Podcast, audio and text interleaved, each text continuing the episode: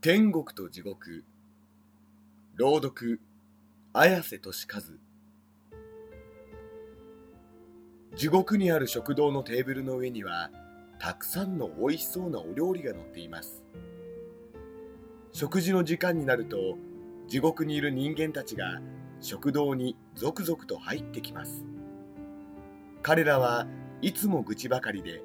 不平不満をこぼしています。その性格がにじみ出ているのか顔まで嫌な顔。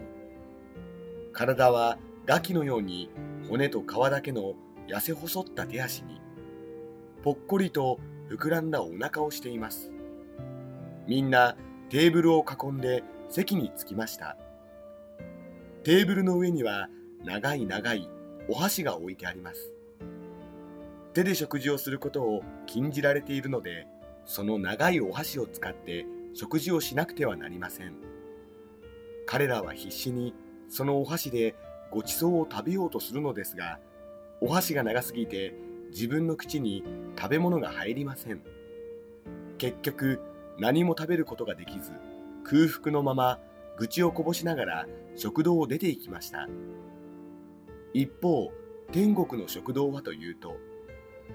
テーブルには地獄の食堂と同様に美味しそうなお料理が並んでいます。天国にいる人たちはいつもニコニコ幸せそうな顔をしています。